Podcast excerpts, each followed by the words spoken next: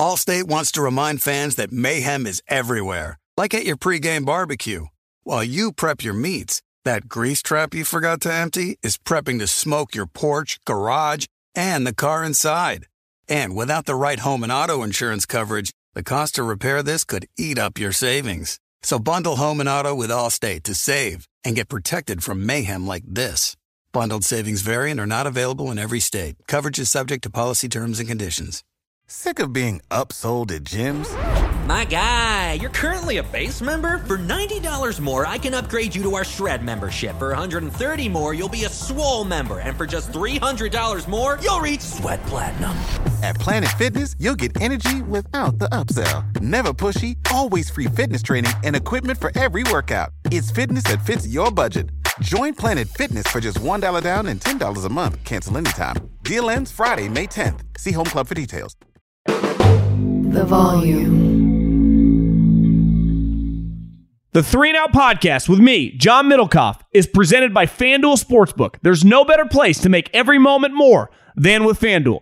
America's number one sportsbook, very easy to use, safe and secure. You get your winnings fast. I cannot recommend it enough. Love gambling with FanDuel. If you are new, just download the FanDuel Sportsbook app to get started now. Sign up with promo code Colin so they know we sent you.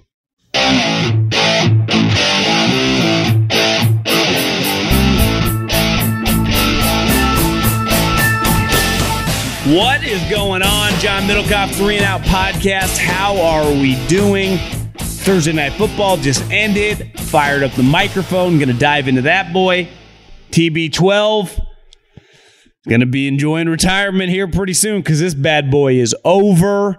Uh, we will dive into the game. A lot of stuff going on. Russell Wilson, high knees. Aaron Rodgers talking some shit about his teammates. Howie Roseman continues to wheel and deal. Um, then we'll go through some other nuggets as well as at John Middlekauff is the Instagram fire in those DMs. We will have a Middlekauff mailbag come out this weekend, as well as um, you listen on Colin's feed. Make sure you subscribe to Three and Out feed, Volume's YouTube channel. Subscribe to that bad boy. You can listen to us on the AMP. AMP. Download the AMP uh, app from Amazon. You can listen to all of our shows on there. And yeah, let's just dive into uh, some football stuff. Let me tell you about my friends at Turtlebox. Turtlebox is the loudest, most portable, and truly waterproof Bluetooth speaker on the market. Trust me, I'd know. Today, I was working middle of the day on Thursday, and I was like, you know what? I need some tunes. So I turn that thing on. I start blasting some grunge music, early 90s rock, and this thing is just slumping. I'm like, yeah, Turtlebox is the you know what. And even better, they're now offering pro and collegiate team colors. So you're a Packer fan, you're a Steeler fan, you're Ohio State fan, you're a Michigan fan. Get on my friends at Turtlebox because here's the thing. You can listen to it basically all day. You're at a barbecue, you're at a pool party, you're I guess no pool parties is winter, but you're indoors, you're having a party, you want it to blast all over the house. Ultra long battery life. Trust me, I know. I haven't I've charged it one time. I've been using it for weeks. It is fantastic. Go to turtleboxaudio.com. That's turtleboxaudio.com. Use the promo code John, I spell it J O H N, and get $20 off your order as well as free shipping. Trust me, I cannot recommend Turtlebox enough. I tell all my friends, I tell obviously you guys, go get it right now. Turtleboxaudio.com, promo code John, $20 off your first order and free shipping. Let's start with uh I you know what's weird is sometimes when a team loses and you know usually you think like the story of the night is the victorious team. That's not the case here, especially when it involves Tom Brady. And I was thinking about it watching this Thursday night game going this is kind of sad, right? Eh, But it's actually a lot like the history of sports. Most of my life older players their career their career ended and it didn't look great because physically they couldn't do it anymore, right? And I think we have recent examples specifically in the NFL, right? I think most famously, and it's weird because he won the Super Bowl, but that year that Peyton Manning won the Super Bowl in 2016, I guess it happened in January or February in 2017. I went to a game that year. I watched him play live against the Oakland Raiders at the Coliseum. And a huge story that week was he'd never thrown a pick against Charles Woodson. And that game, he threw two interceptions. His arm barely worked. Either the next week or maybe two weeks later, he got benched. They claimed he was injured, and Brock Osweiler came in. He ended up playing at the end, and they won the Super Bowl.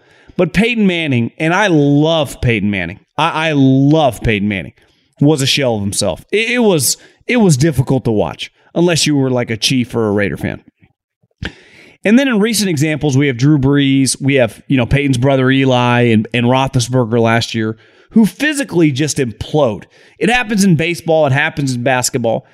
And what's weird with watching Tom Brady is physically like he's not falling apart. Like he's never been able to move. He can't run now. Uh, he looks, his arm strength looks as good as ever. Like he looks like Tom Brady. Yet his team just sucks. And I get in arguments over and over and over again about Middlekauff. You just put Belichick on a pedestal. You just think he's so great. It was all Tom Brady. I'm like, no, Bill Belichick and Tom Brady were needed for each other.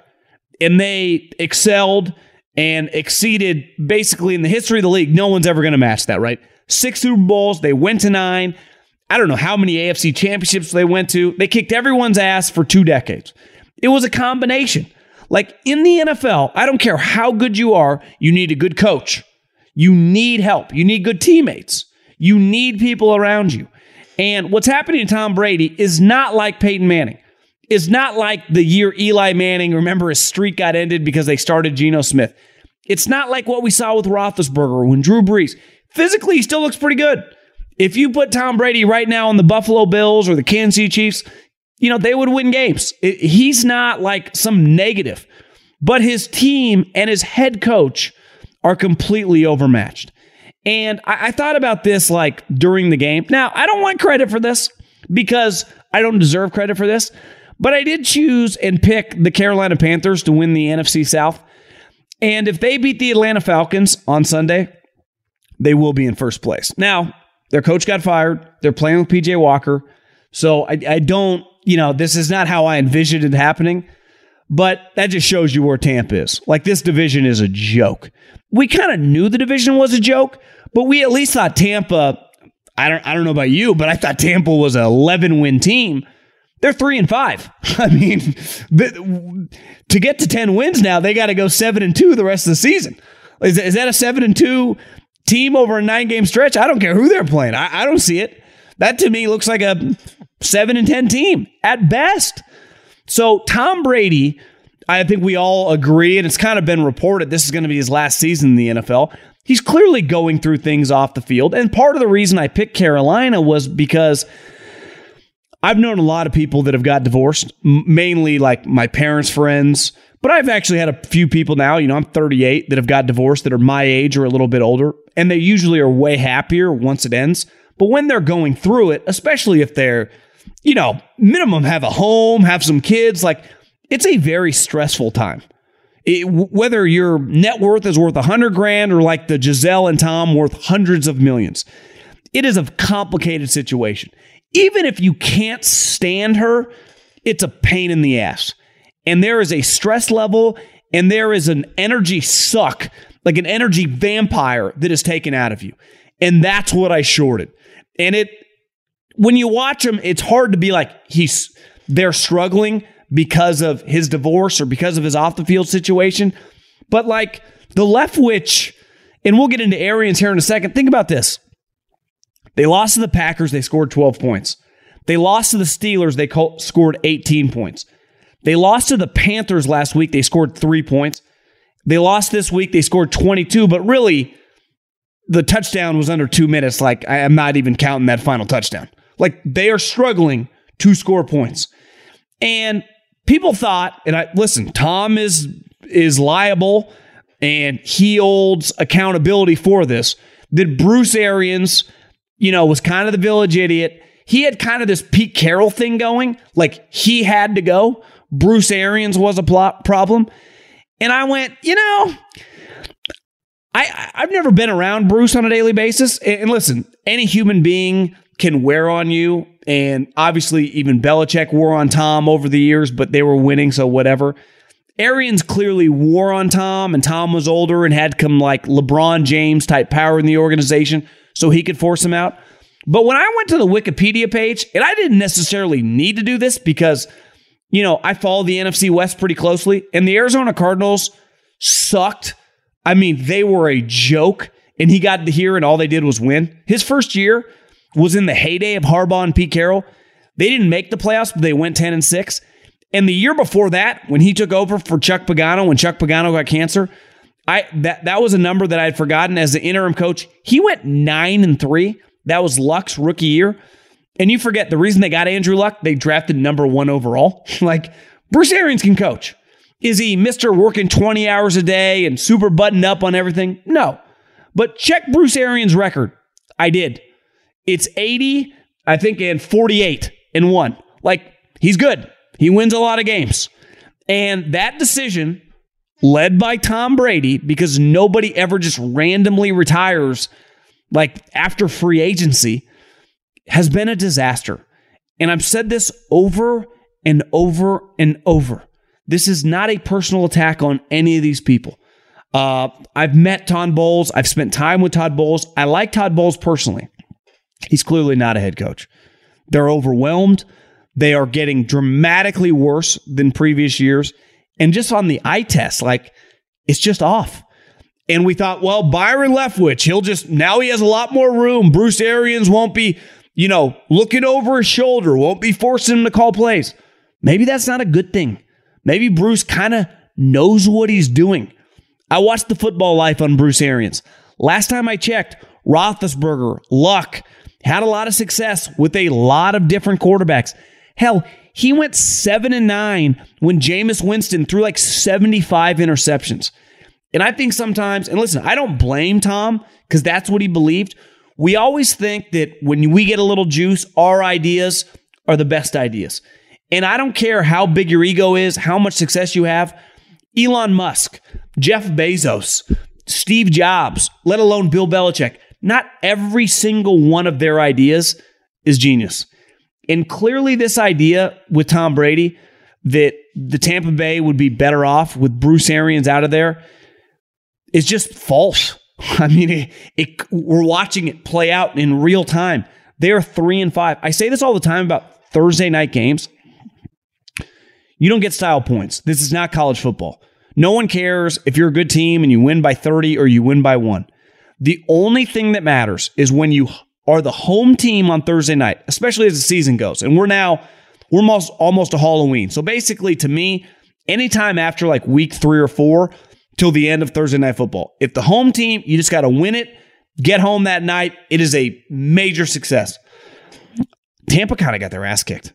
And we'll get into Baltimore here in a second. They're not exactly playing the 07 Pats or the 85 Bears or the 94 49ers. I mean, this Ravens team is probably like a 10 and 7, pretty average squad. And let's face it, they kind of separated from as that game went. So this Tom Brady, Bruce Arians force out, Todd Bowles, Byron Leftwich in charge is a disaster. And in the history of my life, most elite athletes, even elite quarterbacks, it ends ugly. It ends ugly, right?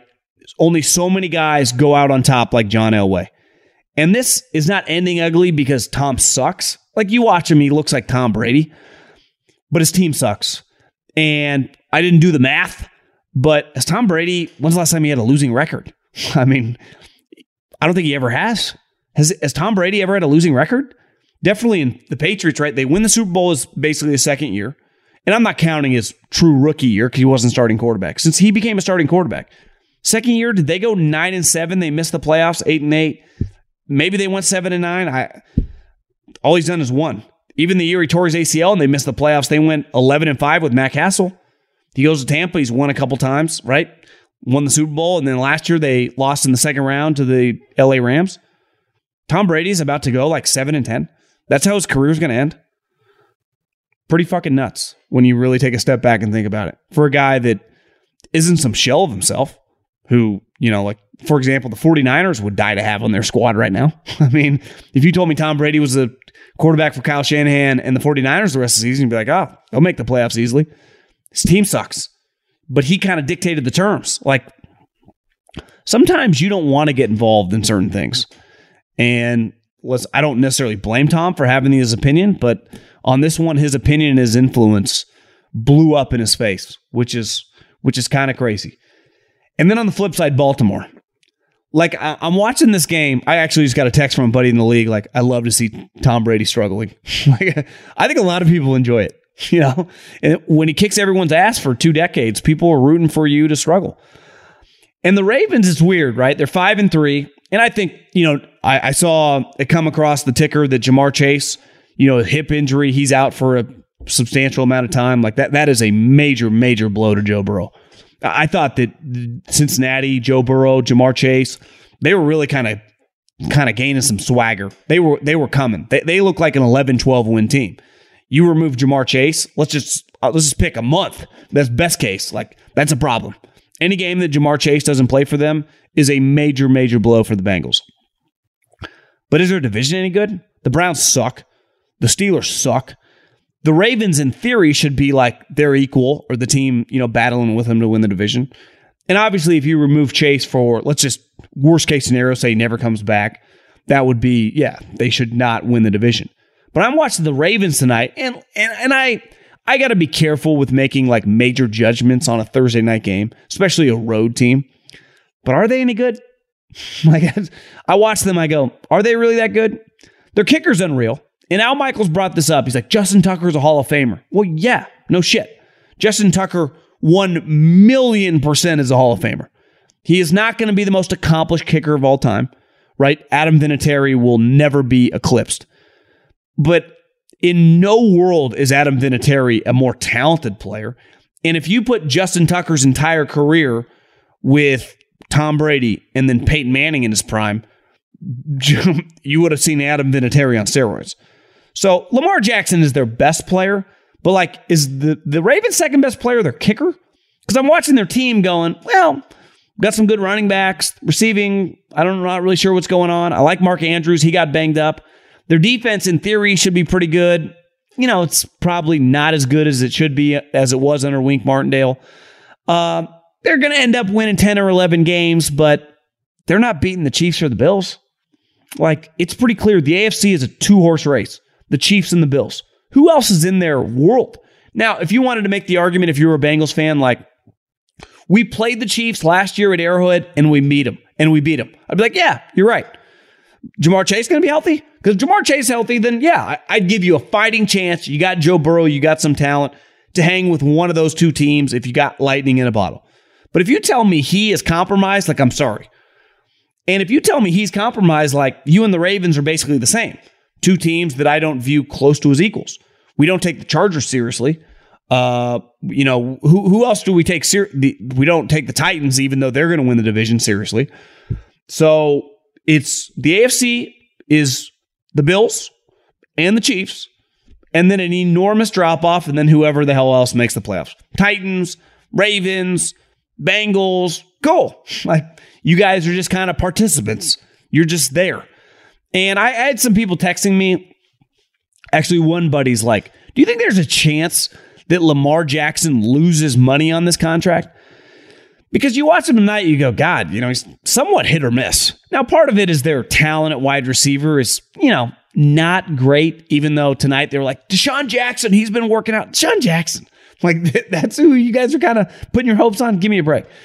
But no, if Lamar Jackson at any moment in the offseason can be like, I'm never playing for you again. If you don't pay me $200 million, trade me, someone would pay him $200 million. There are so many teams that need quarterbacks, and he's still very dynamic his throwing is a little hit or miss. It's not really debatable. And when Mark Andrews is not in the game, and Mark Andrews, you know, beside like obviously Kelce, then Kittle, Waller is nowhere to be found. Mark Andrews is elite. But when Mark Andrews is MIA, it is a major, major red flag for Lamar Jackson. So to, he is not like, I like Lamar Jackson, and I was someone who was not a fan. I support the guy because I always support high level people. And I know a couple people with the Ravens, they fucking love him because of the guy he is, because of his team, like first just nature, the way his teammates gravitate toward. I'm a Lamar Jackson fan, but he's got some flaws. He, he has some serious flaws as a passer, but he is a fantastic football player. And I like going to war with football players. The problem, if you put Lamar Jackson in the NFC and you'd have to go through the Staffords and the Kylers and the Daks, I'd go, yeah, he could beat any of them. He could win Jalen Hurts. He could win the NFC. The problem in the AFC, you got to beat Josh Allen and Patrick Mahomes, and he ain't doing it. And that team ain't doing it. They're just not as good as I thought they would be. I thought they were going to be a power, and they're just simply not. They're not even remotely as good as I thought. I, I thought they, honestly, when the season started, be a 13 win team. I mean, this is a team that's probably going to get to like 10, 11, 11 max. Uh, they definitely have some issues, but listen, they are a consistent winner now, mainly because of Lamar Jackson. Football season is underway, so now is the perfect time to download FanDuel, America's number one sportsbook, because right now new customers get a no sweat first bet up to $1,000.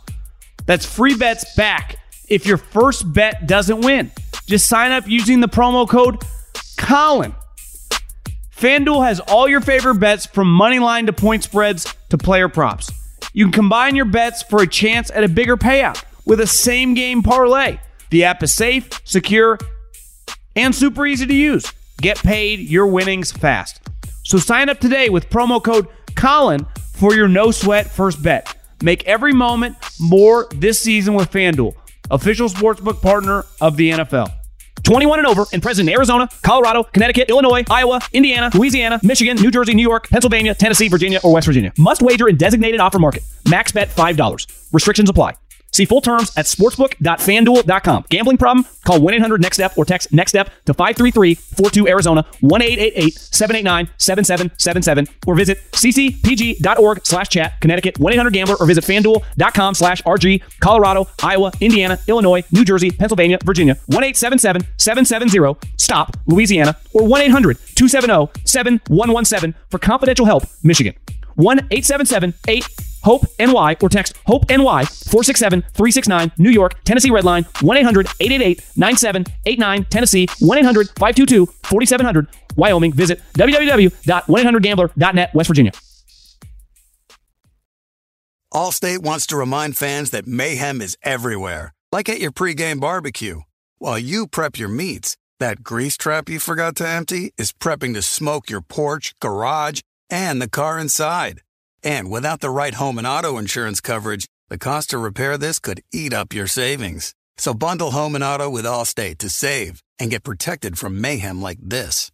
Bundled savings variant are not available in every state. Coverage is subject to policy terms and conditions.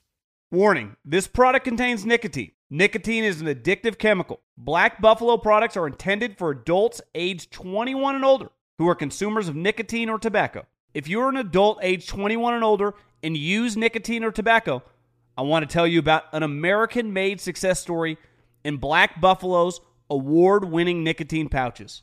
Black Buffalo's nicotine pouches are not owned by Big Tobacco.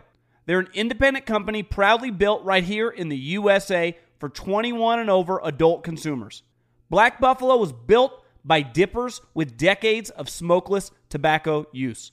They believed the market wanted tobacco alternative nicotine products that offered the best of both worlds. Bold flavor, full pouches. What are they made of? It's pretty simple cured edible green leaves, food grade ingredients, and pharmaceutical grade nicotine. Most importantly, there's no tobacco leaf or stem.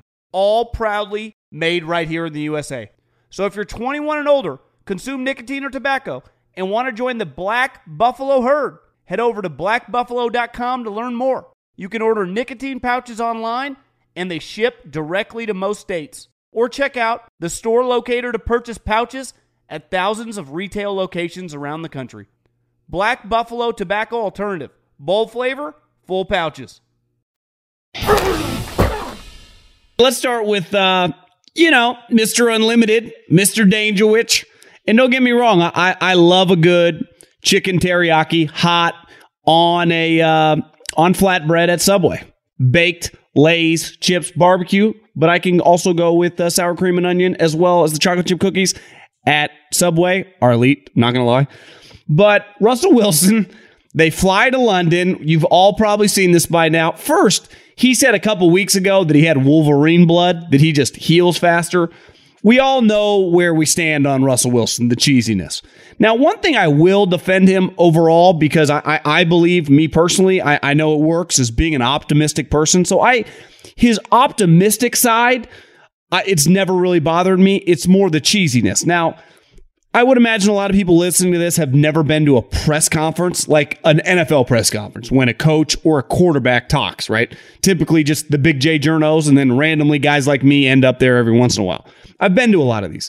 And a lot of times the comments that go viral aren't necessarily, you know, it's not like they just um, impromptu start talking about it. A lot of times they're asked about it because a reporter and typically the big J's have a story that they want to write about so they are trying to get an answer out of them. So I don't know. I, my guess is he was asked about what he did on the plane. And obviously, we've all seen it from high knees. When I'm saying high knees, I think he's not running, he's stretching as he's walking down the hallway, pulling his knees high. The unlimited film watching and yoga that he's doing on the plane when literally everyone sleeps. And listen, I, I was thinking a lot about this. Like, when you first start a job, like I was thinking when I first got the job with the Eagles or first got the job in radio, when you start at ground zero, you have to separate from the pack. So you have to be early, stay late, go above and beyond, do stuff you're not even asked to do, do stuff that definitely your salary or whatever they're paying you does not equal. Part of the deal. It's the way you separate, right? No different than like an undrafted free agent at training camp.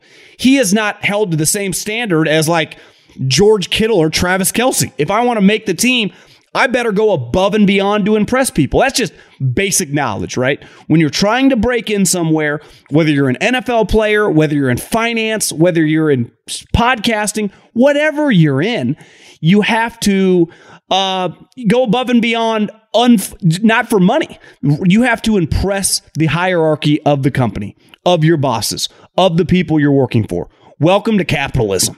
Now, once you make it, once you become the head coach, once you become the CEO, once you become the vice president, once you become whatever and being highly compensated, no one cares what time you leave or what time you go home, what time your alarm goes off, what time you do whatever.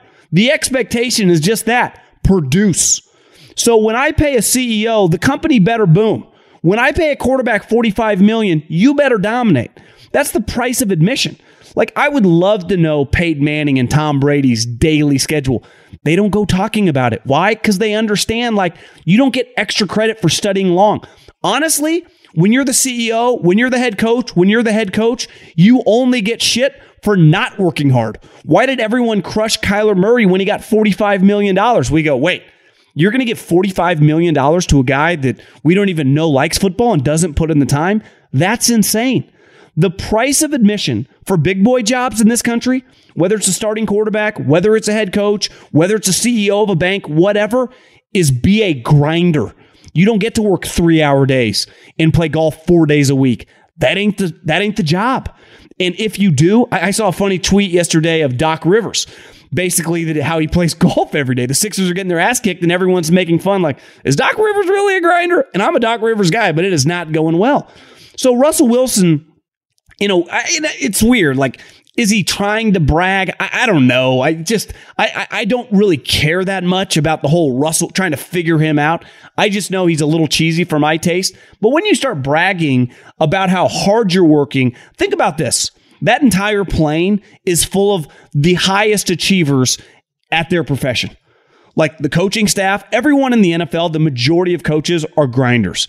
Think about the majority of players. Think about some of the guys on that team specifically. You think Jerry Jeudy made it in the NFL without being a grinder playing for Saban? You think Patrick Surtain, who might be the best cornerback, is just like showing up, practice, going home, eating McDonald's, watching TV? Of course not. These guys are all grinding. Yet on the plane, because that's what most people do when they're flying to London, is they're snoozing. They're taking a they're taking a nap. So him basically saying that I'm doing all this, the entire plane is knocked out. It's like how can anyone on that team take him seriously? If every day Tom Brady bragged about how much harder he was working than everyone on the Bucks or everyone on the Patriots, people would kind of zone him out. Of course, more than likely, he is putting in more time than everyone on the team. Maybe not this year, but historically. Same thing with Peyton, same thing with Drew Brees. They don't talk about it. You notice head coaches, Belichick, Andy, Sean Payton, Sean McVay, Kyle Shanahan, they don't brag about what time they get up. Guess what? Most of them are getting up between like 4:30 and 5. They're up while the masses are sound asleep. Because it's just part of the it's it's part of the expectation.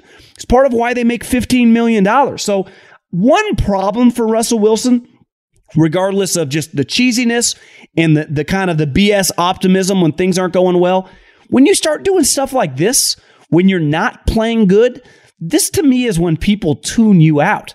Obviously, the internet is making fun of him. But to me, it's more about like, are his teammates going to turn on him? Like, if I was a guard and I'm a starting guard in the NFL for the Denver Broncos, and I'm a solid player, and I do everything humanly possible to keep my spot, keep making my three or four million dollars because it's an incredible job. And he just keeps talking like this. I'd be like, I, I, I just, I can't take you that seriously. And it's one thing if you're really good at whatever you do and I don't take you seriously. If I'm a partner with you or I'm in business with you, I know that I just have to figure out a way to deal with you because you're in a in an indirect or a direct way going to make me money and make me more successful. Well, Russell Wilson right now has been a big reason they're not being successful. Imagine all those guys on defense. Every single week they're kicking the shit out of people. Last week they just lost a game. Now, granted, he didn't play. 16 to 9. Like all they're doing on a weekly basis is making plays. And they got this guy. Like, I'm, I'm sorry. I, have been out on Russell. Uh, I'm not a believer that he's going to have some storming comeback. But I, I think this type stuff is, I mean, legitimately when he starts jumping the shark. On the flip side, Aaron Rodgers, who, you know, a lot of people are giving a lot of crap to because after the last game, he crushed a lot of people. He said people need to figure it out. People basically, this is not verbatim, need to work harder. People need to get focused, the details. And then he told McAfee, when asked about himself, that the quarterback coach told him last week against the Commanders that he had the highest grade of the season. So I understand when you say that everyone else needs to get their shit together, and yet the coaches told me I'm playing as well as possible. I understand where people like, give me a break, Aaron. And ideally, if I'm Aaron Rodgers, I probably leave that part out, even though the entire team knows the grades of the individual players. But my take is on Aaron Rodgers, what he said. First and foremost, right or wrong, he makes $50 million a reason for a reason. He's the back to back MVP. He's probably the best player in the history of the franchise. He views himself as an equal with the coaching staff. Now, I know a lot of people think that Matt LaFleur is not like, uh, he doesn't hold guys accountable, or I, I've seen some of that. Like, Aaron had to take the role that Matt won't take, crushing guys publicly. And I don't know Matt LaFleur personally, but I went to a Tennessee Titans practice years ago. I was out in, in Nashville for a bachelor party, and I went a week early because I was going to play some golf. And, you know, knowing Jon Robinson, I actually had him on this podcast, and I went to a Titans OTA practice.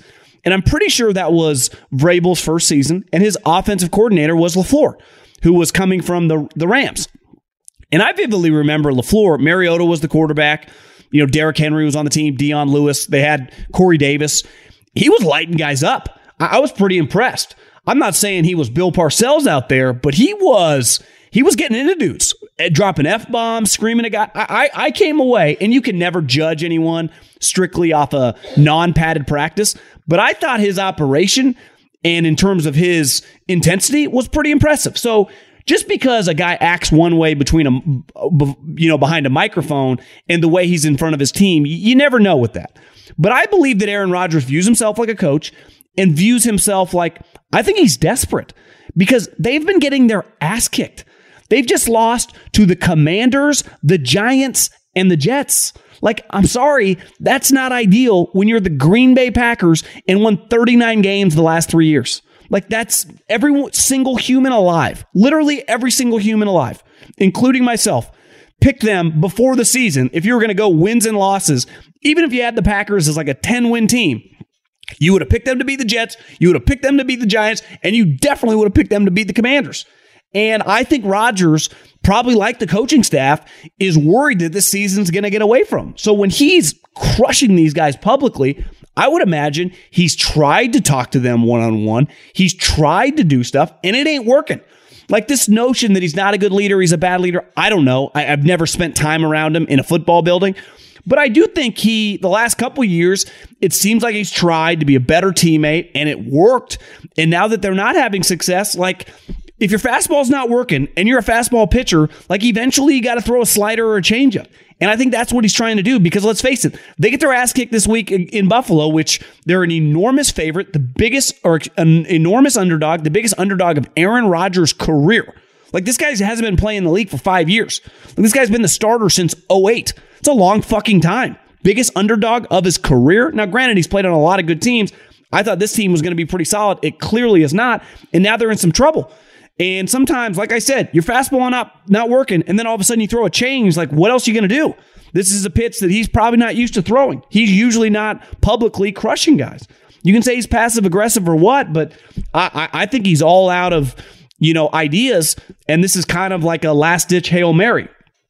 And then there's Howie Roseman, who just made a trade uh, to acquire Quinn, the pass rusher from um, from the Chicago Bears, who'd been on the LA Rams, a good player. I mean, this guy, he's not having a great season, but obviously the Bears somewhat in shambles. And I, it, what really stuck out to me is I was, uh, I heard this quote the other day, a couple weeks ago on the All In podcast. It's the podcast with the four venture capitalists.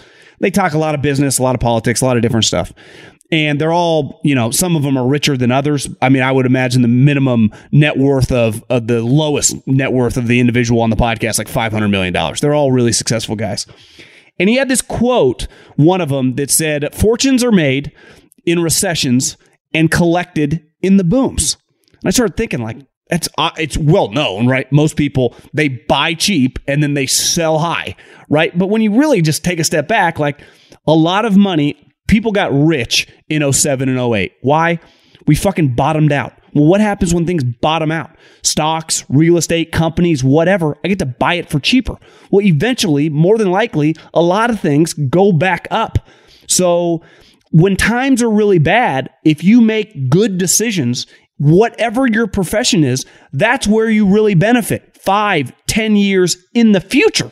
But no one wants to do that. It's why, like, in 2015, there were a million people like, I should have bought this, I should have done that. Well, the world's full of woulda, coulda, shouldas. There are only so many doers, right? Uh, Tony Robbins always has the quote Wall Street is the one place in America when things go on sale, people run. And I think the Eagles are a great example of that fucking thing could have blown up. And it was right in front of our eyes. They had drafted Carson Wentz number two overall, and then they had doubled down and they invested so much money into him. And it started going off the rails. They benched him. But guess what happens when they benched him? Six months previously, they had drafted a quarterback in the second round. We all thought they were nuts. We're like, what are you doing? Probably the smartest thing they'd ever done. And then when they got really crappy, Howie was constantly making moves like two years ago when he traded from pick six to 12 to acquire a first round pick. And that he ended up getting DeVonta Smith. And then he did it again last year when he made a trade with the Saints, who now look like they might be drafting in the top five. And as things were getting crappy, he was making moves like trading back, acquiring future first round picks, getting DeVonta Smith, getting Landon Dickerson, you know, signing guys or trading for Darius Slay, making a trade last year for AJ Brown. But the reason he was in position with that stuff is because when things got ugly in like 19 and 20, he didn't just blow the thing up. He pivoted and made long term moves. And long term in the NFL is like two or three years. And now they are really reaping the benefits. And now, like, how he bought low in the recession. He made a bunch of smart moves. And then a couple years later, his team's fucking undefeated, absolutely stocked. And they're not looking for three or four pieces. They're just missing a piece or two. So you trade a fourth round pick, which let's face it, means nothing to the Eagles right now, to get a pass rusher who could be the difference in you winning the division, you getting over the top, you winning, you being a 15 and 2 number one seed that is going to be very, very tough to beat. And they are in position right now. Most teams, and I wouldn't have blamed them at all, had just tried to bottom out. And listen, I, have known Howie for a long time, but I, I just know the ethos of that organization is not to truly suck. They're not into like bottoming out. Now, you can argue, well, what happened that last game when they brought in Sudfeld? Well, yeah, that was week 17 or 18, whatever. I guess it would have been 17 three years ago, right? But like they never go into a season like, we'll just really suck and hope to get a Victor Wembanyama. Like that's just not how they think. They're always thinking about adding sweet players. And the Carson Wentz thing is the greatest example because imagine that they traded that guy for a first round pick. Think about the difference between them and the Colts. The Colts are always caught in no man's land when it comes to quarterbacks. Always. It's just like they, they're desperate. They they actually got kind of lucky the year Philip Rivers was available. And then they make the trade for Carson Wentz. That's blown up in their face. Then they make the trade for Matt Ryan. That blows up in their face. Eagles, boom, just draft a guy in the second round, replaces a guy that they drafted number two overall as they were building pieces around on their team. So then when Jalen Hurts actually hits, and don't get me wrong, I never thought he would, but he kind of did. Now their team's sweet and they look like, you know, I, I don't know, 14 win type squad. It, it's because when things got ugly, he kept making moves and now he's really reaping the benefits. A couple other thoughts. The Chiefs uh, trade for the, Toney, the wide receiver from uh, the New York Giants, who was a very, very questionable uh, draft pick when Dave Gettleman made it. I think he took him 20th overall. Um, now, that trade ultimately led them to having multiple picks because remember, they went from 11 to 20 with the trade with the Chicago Bears that netted the Bears Justin Fields. But this kid's been a major bust for the uh, for New York.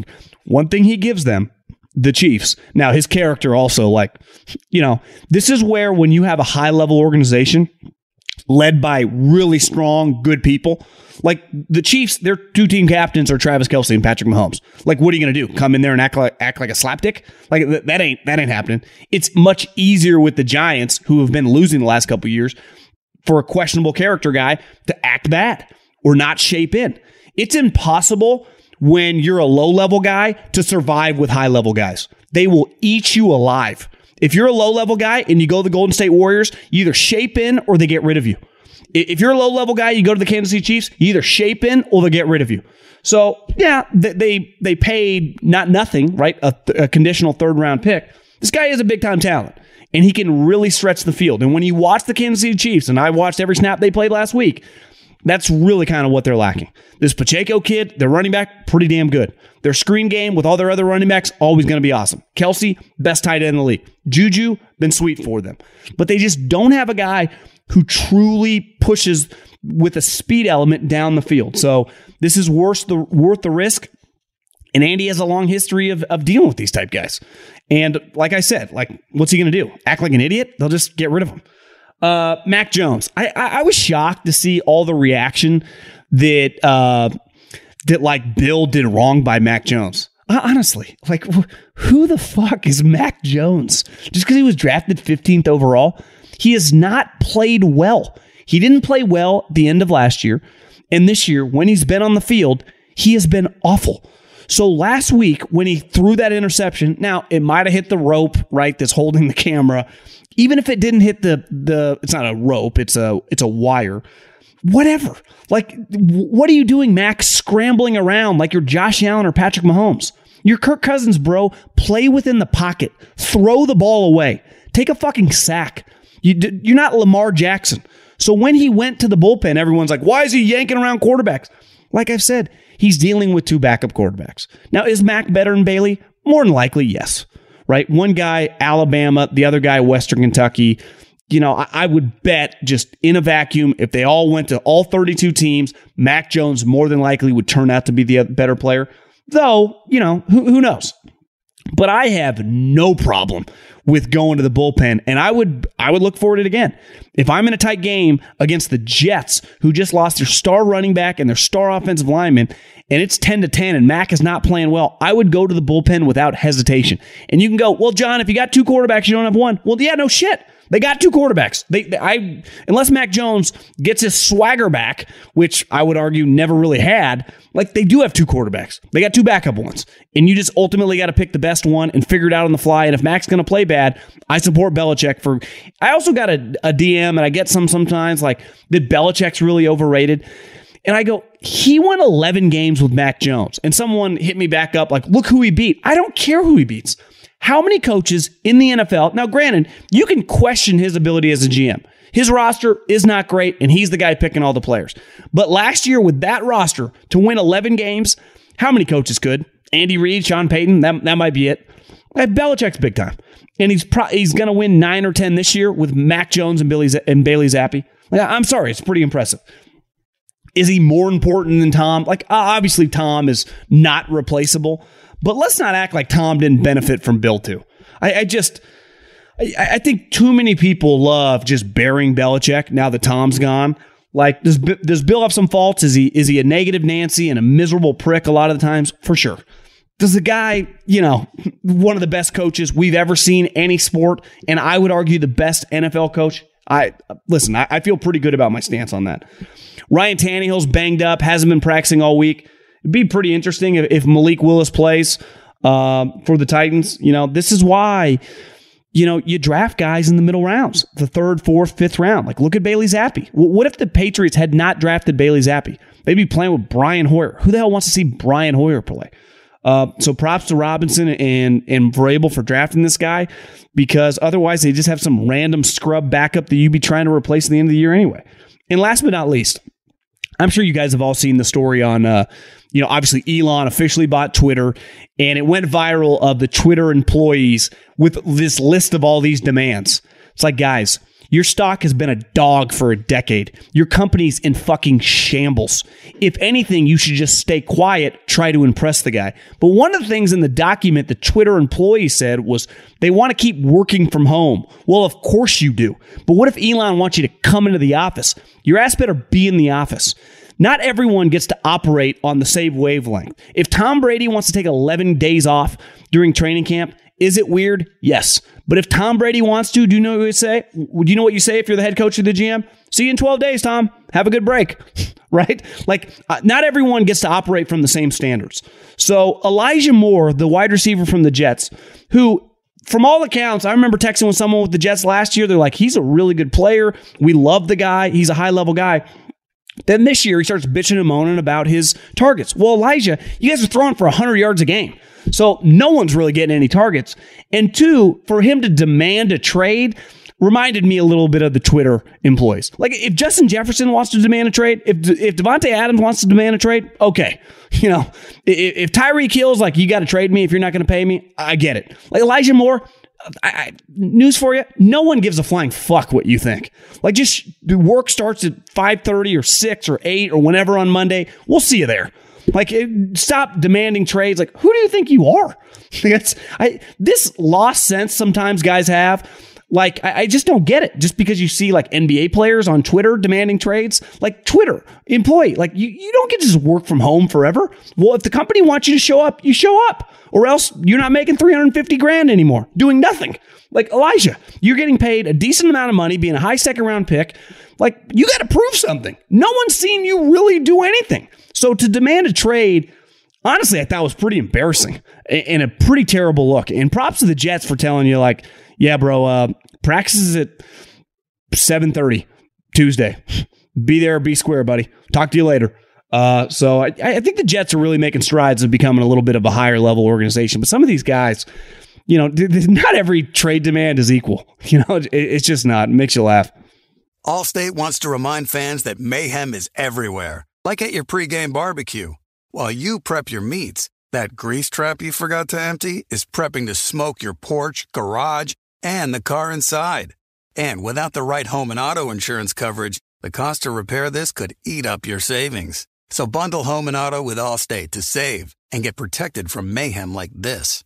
Bundled savings variant are not available in every state. Coverage is subject to policy terms and conditions. Warning this product contains nicotine. Nicotine is an addictive chemical. Black Buffalo products are intended for adults age 21 and older who are consumers of nicotine or tobacco. If you're an adult age 21 and older and use nicotine or tobacco, I want to tell you about an American made success story in Black Buffalo's award winning nicotine pouches. Black Buffalo's nicotine pouches are not owned by Big Tobacco. They're an independent company proudly built right here in the USA for 21 and over adult consumers. Black Buffalo was built by dippers with decades of smokeless tobacco use. They believed the market wanted tobacco alternative nicotine products that offered the best of both worlds Bold flavor, full pouches. What are they made of? It's pretty simple. Cured edible green leaves, food grade ingredients, and pharmaceutical grade nicotine. Most importantly, there's no tobacco leaf or stem. All proudly made right here in the USA. So if you're 21 and older, consume nicotine or tobacco, and want to join the Black Buffalo herd, head over to blackbuffalo.com to learn more. You can order nicotine pouches online, and they ship directly to most states. Or check out the store locator to purchase pouches at thousands of retail locations around the country. Black Buffalo Tobacco Alternative. Bold flavor, full pouches. Here with my main man Stuckey, who uh, you know I, I don't want to say got screwed in the Giants Jacksonville game, but you know took a took a goal line stop, or he, would have won that bad boy. So he's 15 and 11. You can find him on the Action Network, uh, Action Network podcast on Thursdays. Big bets on campus. Find him on Twitter, tweeting nonstop over the weekend, gambling extraordinaire. 15 and 11. Um, and uh, how, how are you feeling, Stuckey? Good. It was my first bad weekend of the season. Uh, those will happen. It's been a really good year, but uh, it's the NFL. Who cares? It's a week to week league. Just and it's just like it's a week to week league playing. It's a week to week league betting, and uh, it's on to the next. I actually was more mad about. I know it was more Giants Magic in the fourth quarter, but I actually was more mad about losing to Zach Wilson on the road, who had one of the worst offensive games of the season. I think the Jets had 10 first downs like 200 total yards. They did nothing. They had one run. Breece Hall broke run, but Breece Hall got hurt. They had an offensive line get hurt. And I trusted Brett Rypien, and I probably shouldn't have. Um, Jet special teams were really good. Brett Rypien made the key mistake. Zach Wilson didn't, although he tried to throw the ball like in the air that Denver returned for a touchdown that got reviewed. So uh, yeah, I shouldn't have trusted Brett Rypien. But uh, it's on to week eight, and uh, yeah, we're getting into the heart of the NFL season. It's going to be fun. The NFC is a dumpster fire you could have, I think I tweeted this out yesterday, you could have by the end of this weekend, unlikely, but it could happen. The Panthers could be in sole possession of first place, the Vikings, the Giants, I mean, and the Seahawks. Like, what is going on in the NFC? It's wild times. I'm a little surprised. You know, you sent me your three games this week that uh, the old Zappe Mac Jones Belichick combo, you're not hammering them this weekend against the Jets because – the Jets, obviously, they've won five games, and we've gone over. I mean, the quarterbacks they're beating. Add another one to the list, Brett Rypien, which I would imagine most people listening, unless you watch that and they talked about it, could not tell you where he went to college. But the the Jets, like obviously, they got some talented players. I mean, they just lost two of their best players. And literally, the way they, the only way they can win is by him throwing, you know, around 100 yards, not turning the ball over, and running the football and obviously playing defense. Now their defense is still going to be solid, but lose Breece Hall, who is a star. Star would be strong, but I mean he had a chance to be, and an offensive lineman who's a fucking stud. I mean that's that is a major blow. I, I think the Jets are fucked, and I I love the Patriots this weekend.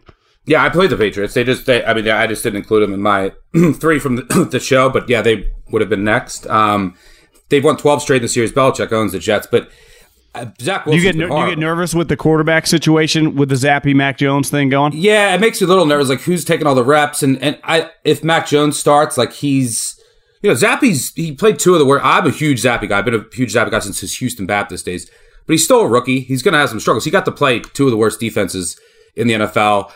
He's going to have some struggles, and then Mac Jones, who I expect to get his job back. Um, or at least you know get a shot at it. He, he's going to have some rust, and he didn't really get to play much last week, and he's been out for a while. So, but yeah, I, this is I, I, played the Patriots here. Zach Wilson has been hard. All the Jets have done is beat backup quarterbacks, third string quarterbacks. Like the only two real teams that they faced were the Ravens and the Bengals, and they got blown out in both. Zach Wilson's out 35th out of 36, six quarterbacks in the NFL. If you look at like EPA completion percentage over expectation composite, only Baker Mayfield has been worse this year. I, I, he's horrible. And I'll give you a stat if you're looking for a reason to bet the Patriots here under a field goal. Belichick, and this is the only other times I bet the Patriots this year, and it's worked, so it's not just a Brady stat. Belichick is 39 7 and 1 against the spread after a loss as a dog or a favorite of under a touchdown. That's 84.1%. On the road, so if he's on the road after a straight up loss, He's 26, 3, and 1 against the spread The hoodie. as either an underdog or favorite under a touchdown. That's 89.7% covering by 10 points per game. 2 0 this year in that spot. Yeah, I think the Robert Saleh, Zach Wilson magic's going to come uh, come to a screeching halt. Okay, let's dive into the weekend slate. Uh, you know, the Lions, who I, I was very bullish on, and shit, it might have been hard knocks. I don't know. You watch them, and just obviously something's off. Goff, you know, at, at any moment can just throw the ball to the other team. Their defense, who actually played pretty well for a large percentage of that game against the Cowboys, uh, was not the problem, but has been the problem. Uh, Miami coming in. I mean, they're they're a big dog at home. Now he did get your classic like the owner. Did you see come out and support Dan Campbell, which Yeah. is always a positive, uh, I, I guess. But I don't know. I, I I have zero trust in Tua. Though, like I, I- I've said over and over, I've been shocked by how hard Tyreek's playing. Waddle's a stud. They do have good players, but it, it seems like the Dolphins are losing a lot of players on defense. So may, maybe this is um, the time Detroit gets a win. Should I, I? I guess I would lean Detroit. I I probably would not touch this game. How about you? Yeah, I played the Lions eh, eh, since I could get three and a half. Anything over three, I think, is a good play here. I think the market's finally fallen out of love with the Lions, but if you dig a little, clo- you know, deeper, early in the year they lost by three at home to Philly. You know, they scored a little late, but they, you know, they beat, they put up thirty-five in that game. They put up thirty-six at home against Washington and to win the next week. They should have won at Minnesota the following week. They lose on two late touchdowns. Then they play Seattle at home, lose 48 to 45. That doesn't look as bad now. But they, No. again, they put up 45 points. They go on the road to New England, a bad spot. Jared Goff outdoors has always been bad, and they get blown out. Then they have a bye. They come back. Their defense looks a lot better, and they started playing a couple rookies. Um, they put Josh Paschal in. This Kerby Joseph at safety is playing well. Malcolm Rodriguez at linebacker. Hutchinson had his best day as a pro, and then Okudah did as well at corner. So I think their defense might be trending up a little bit. But That, that game, that game was closer in the final score too. I mean, that, Dallas that game going was in to take the lead in the beginning of the fourth quarter, first and goal at the one, fumbles the ball. Despite you know losing the turnover, about I think five nothing. The yardage was was even in that game. They still have a great offensive line, and guess what? The past couple weeks, Detroit has been playing without DeAndre Swift and Amon-Ra St. Brown. They're two most important players on offense.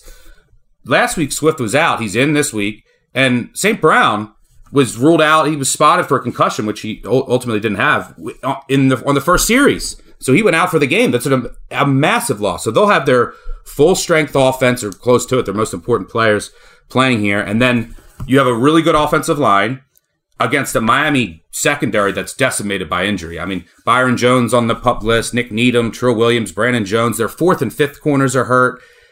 Xavier Howard's playing hurt. Uh, it's just a mess. So I think that Goff at home, with his full complement of weapons, can move the ball as the Lions have done at home all season when they've had Brown and uh, Swift. And then if you look at the Dolphins' offense, it's like, you know, yes, I, I love the additions of Waddle and Hill, what they've what they're doing in this offense, but they've in four of five to his starts, they haven't surpassed 21 total points. There's you know they had that explosion in the fourth quarter against the Ravens, but there's something just still off, uh, and I'm not as big of a believer as some in Tua as you are as well. So yeah, I think this is a good spot to get the Lions when everyone's kind of s- selling them uh, at home and they get their most important pieces back. And I think their defense is going to be trending up a little bit with these young pieces getting in playing time. You're right. If you just watch like a series, you know, Mostert's flying around, Tyreek Waddle, they look better than the overall result of. It's not like they're averaging 30 points a game. You know, they they struggle to get oh, 20 plus. Uh I you know, you sent me Arizona, Minnesota, and I was just it just hit me. Usually when you come off a bye, a big advantage you have is getting a team that just played the previous week. Arizona played on Thursday, so that's kind of that mini bye, which is, you know, and on top of that, they, you know, I, I don't know if he's their best, yeah, probably their best player, DeAndre Hopkins, back off suspension, so he gets, you know, another week to acclimate in. Minnesota secondary stinks. I mean, they haven't been good now in years. And listen, I, I am not a Kyler guy, but like fucking, you give him Hopkins, he he does look kind of like a, you know, a much more explosive. I don't know if he's quite a forty-five million dollar player with Hopkins, but he's he's much better and he's much scarier to play. that they are just kind of built to to play inside. I mean, this is. I thought I wouldn't like this game, but uh, yeah, I, I'm I'm Arizona plus three and a half. I, I guess would would be my, would be my side. Yeah, uh, yeah, Arizona plus three and a half. I like anything over a field goal here. I like. And you're right. Minnesota's coming off a bye. For what it's worth, Cousins has been bad off byes and off extended rest his whole career. Maybe meaningless, but do you think that's do you think that's an unfair advantage when you're coming off a bye and you get the team that just played a Thursday night game? You know, yeah, that's, for like, sure. that's like Especially three extra days home. for them. Yeah, especially at home. And for what it's worth, this is Cliff Kingsbury on the road is as an underdog is 15 3 and 2 against the spread. That's 83%. He's won 8 straight outright on the road as an underdog.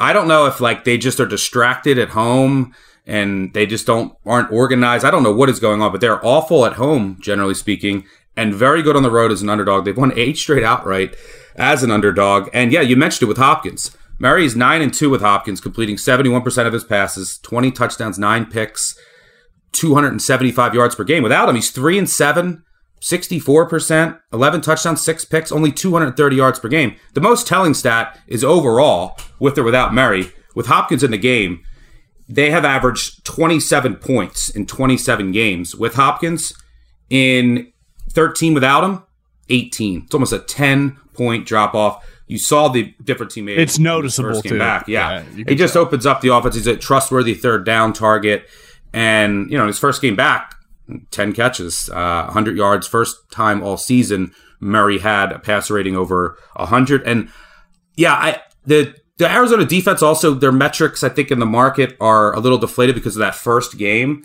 when they played the Chiefs, who are you know a juggernaut on offense, but they also were, the Arizona defense was depleted by injuries. They're missing I think five or six starters.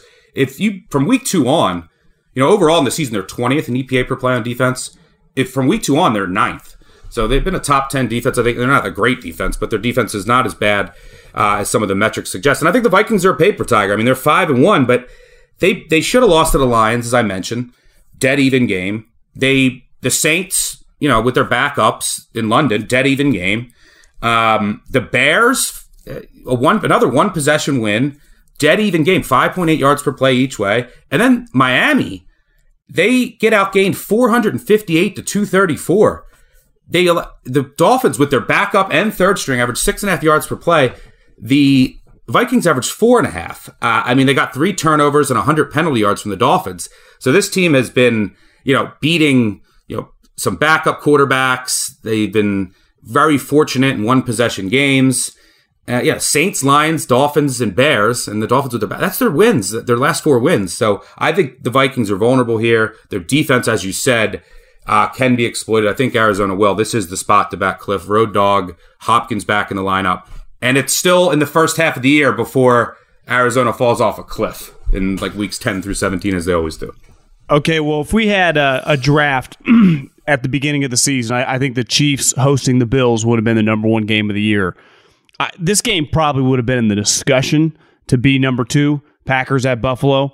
Uh, you're king, and you just know the shit. The look ahead lines. I mean, it's it's enormous. I, I can't imagine. You know, week one, the, the lines for the season. This line is probably like minus four, minus five. Four. I mean, it- yep, four. yeah so uh, right now obviously it's it's it's 11 11 and a half i mean who knows by the time kickoff it, this to me I I was thinking today this morning that remember now it's different because their team was better and Davante was on it even though he didn't play this game but last year that Thursday night game when they played Arizona and Arizona I think was undefeated at the time maybe Yep, or maybe they were 8 and 1 7 and 0. 7 and 0. and, and it was just your classic like no one thought the Packers were going to win. Now this one's a little different because the Packers have been getting their ass kicked week after week, like with just their squad. But it does feel like eventually you just kind of draw the line in the sand. Like it, it kind of hit me this morning. Would it be the craziest thing if Monday morning comes and it's like you know the Packers upset the Bills? Bills bye week kind of take their eye off the prize a little bit. It's not like you have some five and two Green Bay team coming in, so you're looking at like this is some Super Bowl matchup. Not that I get it's Aaron Rodgers, but it just seems like the position where everyone and their mother is like, oh, Bills are going to kill them. And all of a sudden you look up in the third quarter and it's a tie game.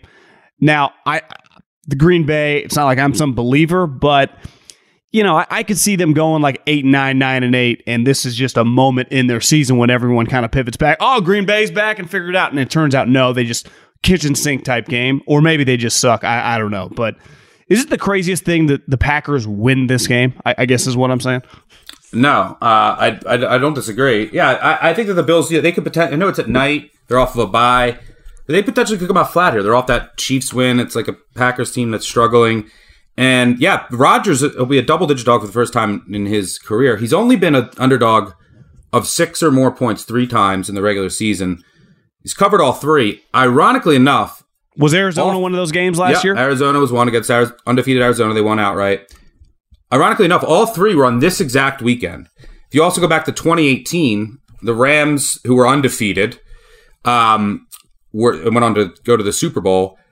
The Packers lost by two on a late field goal. No one gave them a chance. The Packers were, were bad that year. And then back in 2010, they beat the undefeated Jets on this weekend, nine nothing. I don't I don't know what the hell went on that in that game, but that's it. They were that was the only time Rodgers has been a, an underdog of six or more points. But yeah, I actually think this works in the favor of the Packers. Like their offense, you know, they've obviously been struggling, but now they get to kind of breathe no one gives them a chance. You go up there, you're just the underdog, and you know there's been all this pressure on this offense. So I think they can kind of play loose here. And I I actually think you know and they've lost three straight and haven't covered in three straight historically. You know you're about sixty percent against the spread in the NFL over the past forty years. Basically, what you're doing is buying low, and I think this is the spot to buy the Packers low. Uh, you know, and I think it's it's not the worst matchup in the world. If you look at what's plagued the the Packers, they're actually sixth in success rate on offense. You would never think that, but they just have no explosiveness, and they've been the unluckiest team on third and fourth downs in the NFL, which tends to be, you know, there's a lot of variance there. Now, they don't have a lot of explosiveness at receiver. They can't really get separation, but the Bills are one of the best teams in the NFL at preventing explosive plays. You kind of have to drive it down, dink and dunk. That could work here. And the Packers defense, still a top 10 pass defense, arguably the worst run defense in the NFL statistically it has been this year. The Bills are a bottom three rush offense this year. They can't they can't run the ball this year. Plus, they don't run the ball. And if you have if you go up there and the Bills decide we're going to run the ball game, you're fine with that. So yeah, from a matchup perspective, it's not the worst thing in the world for the Packers against a team like the Bills, which is very pass heavy. And then on the other side of the ball, it's like okay, let's short pass, let's try to move the ball. You know, we, they play really slow. So yeah, I think they can hang around in this game. The you know defense is still number one in the NFL in drive success rate. The offense is sixth in success rate. They've their special teams are bad, but they've had some bad luck on special teams. Third and fourth downs are dead last in the NFL in fourth down conversion rate. The turnovers have killed them at inopportune times. So I think all that put together, you know, the Bills just beat the Chiefs, juggernaut, blah blah blah. This is like the bottom of the market on the Packers, and I, I think it is worth something. You get Rodgers like, hey, plus 11 and a half Hall of Fame quarterback fine. And if he's down 17 late, which is a blowout against the Bills just playing prevent, uh, I'll there's worse quarterbacks you could have to go down and get yourself a back door. I actually just looking at a parlay right now. Pats, Lions, Packers, about 23 to 1. So, Love you know, it. just I, I might dabble a little bit there, Stuckey. So I, yeah. I am feeling this I like this Packer upset city, baby. Um, let's put get it, Car- baby. Well, I mean, but put the Cardinals in there too. If you want to get, I, I just, I, I, on principle, I, uh, I, I, don't, I don't fuck with Kyler and Cliff that way. Though, yeah, I, don't, I don't mess. I, I couldn't, I couldn't have Cliff taking down my parlay either. Th- that being said, I got Jared Goff and Dan Campbell in there, but I just Cliff, just, I no. It's actually Cliff. I don't have the biggest issue with, even though I don't think he's a great coach. I just think Kyler's like, bro, you're just. I, I still can't believe he finagled that contract after that performance. I mean, it's it's got an all time it's an all time racket, and and props to his agent. But I, I don't think we'll ever see anything quite like that again. Like at least Dak, everyone was like, "We love the guy." You know, people, his own teammates were like, "Yeah, not a big fan." Yeah. You know, so, and they paid him. Unbelievable. Yeah. Uh, by the way, I was going to ask you about your your Niners. We, it was funny. We were talking last week about how they love injured players or p- players running backs with an injury history, and then we were talking about where's McCaffrey's going to go, and then we a couple hours later, McCaffrey goes to the Niners. They're I they've owned obviously have owned dominated. Shanahan has dominated McVay, except for like 2018 when the Niners were awful with like C.J. Beathard at quarterback. Do you think that could? And you know, it's a road game, but it'll be a home game with more Niners fans there. By far, are yeah. you too concerned about the defensive? In, like Armstead's really important with Kinlaw out. Um, are the defensive injuries Rams, Rams don't here? run the Rams don't run the ball though. Yeah, so to me, it's just they they just they, they just dominate them up front, and the Niners consistently in this game have got a lead, and then Stafford's become pass happy. Beside the Week 18 game last year, but for the most, but in the regular season games, beside that one, they've gotten a lead early, forced him to pass, and they've eaten his lunch. And he's just such so turnover prone. I mean, shit. I mean, he, he threw it to Kwaski Tart in that game. This is also. I just don't think the Rams are that good. No, neither do I. You know, and this is you know the Their Niners going into offensive the line week. is a mess. It's just like it's just Cup and then so concentrated on stars on their defense that it. They're, The, the one thing would make me a little nervous is I, you know, it's hard to tell with the Niners. Maybe they're just being extra cautious. As Deebo was on the injury report, day to day hamstring. Deebo Samuel has beat the shit out of the Rams. you know, Yeah, I mean, they- he's run it all over him. He's caught it. He's, he threw a touchdown last year on him. He he turns into like uh, Saquon Barkley in college or something. He's unstoppable. He looks like a high school player. Yeah, then he talked he talked shit on them after, talked shit on Ramsey, and uh, yeah, he he owns them. Now, the one thing that maybe they could do without him is you know, and Juszczyk's out to the Niners are always beat up, man. But uh, is that you you put in like your you have backs, and then you use McCaffrey more like Samuel, which is Well, McCaffrey yesterday, I saw a clip at practice. He was like uh, running wide receiver routes. So Yeah. I, I think part of it with Kyle, and this is why they, I don't love overpaying for a running back, but I thought McCaffrey was like 30. It turned out he was 26. He's like the oldest 26 year old ever. Part of it obviously was the Rams offered a second, a second, a third, and a fifth, and basically the Niners just had a fourth. The irony is the reason the Rams didn't have a fourth is because they used that to trade for Sony Michel. So uh, I didn't one thing I, I don't know how much of that game you saw last week, the Chiefs game. McCaffrey did look pretty good. You Yeah. know, I mean, he, he looked good two weeks ago when he was on the Panthers. So, you know, fuck He's the still, as long as he to win. stays healthy, he's still arguably He's the, the top. He's a top three back in the NFL, and yeah, if there's anywhere where he would thrive even more, it's in a Shanahan offense. Like the ways that they can use him. I, I uh, did see today a headline. I did see a headline that Kamara, you know, put people are sniffing around. I could see the Rams being all over, you know, second, third, and like a next year second. Like, okay, we get Miss McCaffrey, we'll just trade you picks for him. Like that to Yep. me.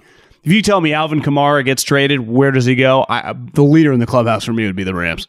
Yep, that's a good call. But you, you guys think you get it done again? I'm, I'm, I'm thinking about betting the Niners. Yeah, I mean, I, I like the Niners this week. I like the Niners most weeks, and it's like sometimes they dominate a good team, and sometimes they get their ass kicked by an average team. They, they are the most bizarre, talented team I've ever seen in my life. Yeah, last week I think it was just all the defensive injuries. You can't overcome them against um, a Chiefs offense, a juggernaut Chiefs offense when they are on. When that Chiefs offense is on, you like the, I would love to see the Chiefs offense on against the Niners defense full strength. But when the Chiefs offense is on against the Niners beat up defense, no chance. Well, there was a The, play the the Rams the are far, the Rams are like here. Like you look at the Rams, Oh. Rams like a bottom three offense this year.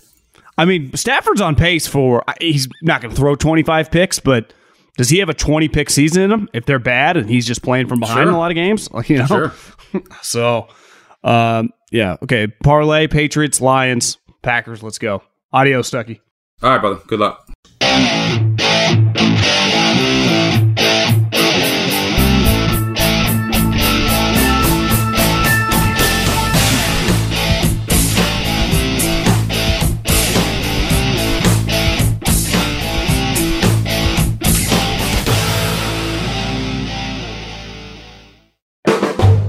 The volume.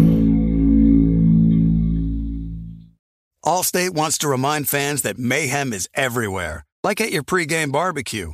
While you prep your meats, that grease trap you forgot to empty is prepping to smoke your porch, garage, and the car inside. And without the right home and auto insurance coverage, the cost to repair this could eat up your savings. So bundle home and auto with Allstate to save and get protected from mayhem like this. Bundled savings vary and are not available in every state. Coverage is subject to policy terms and conditions. I'm Saleha Mohsin, and I've covered economic policy for years and reported on how it impacts people across the United States. In 2016, I saw how voters were leaning towards Trump and how so many Americans felt misunderstood by Washington. So I started the Big Take DC, we dig into how money, politics, and power shape government and the consequences for voters. With new episodes every Thursday, you can listen to the Big Take DC on the iHeartRadio app, Apple Podcasts, or wherever you get your podcasts.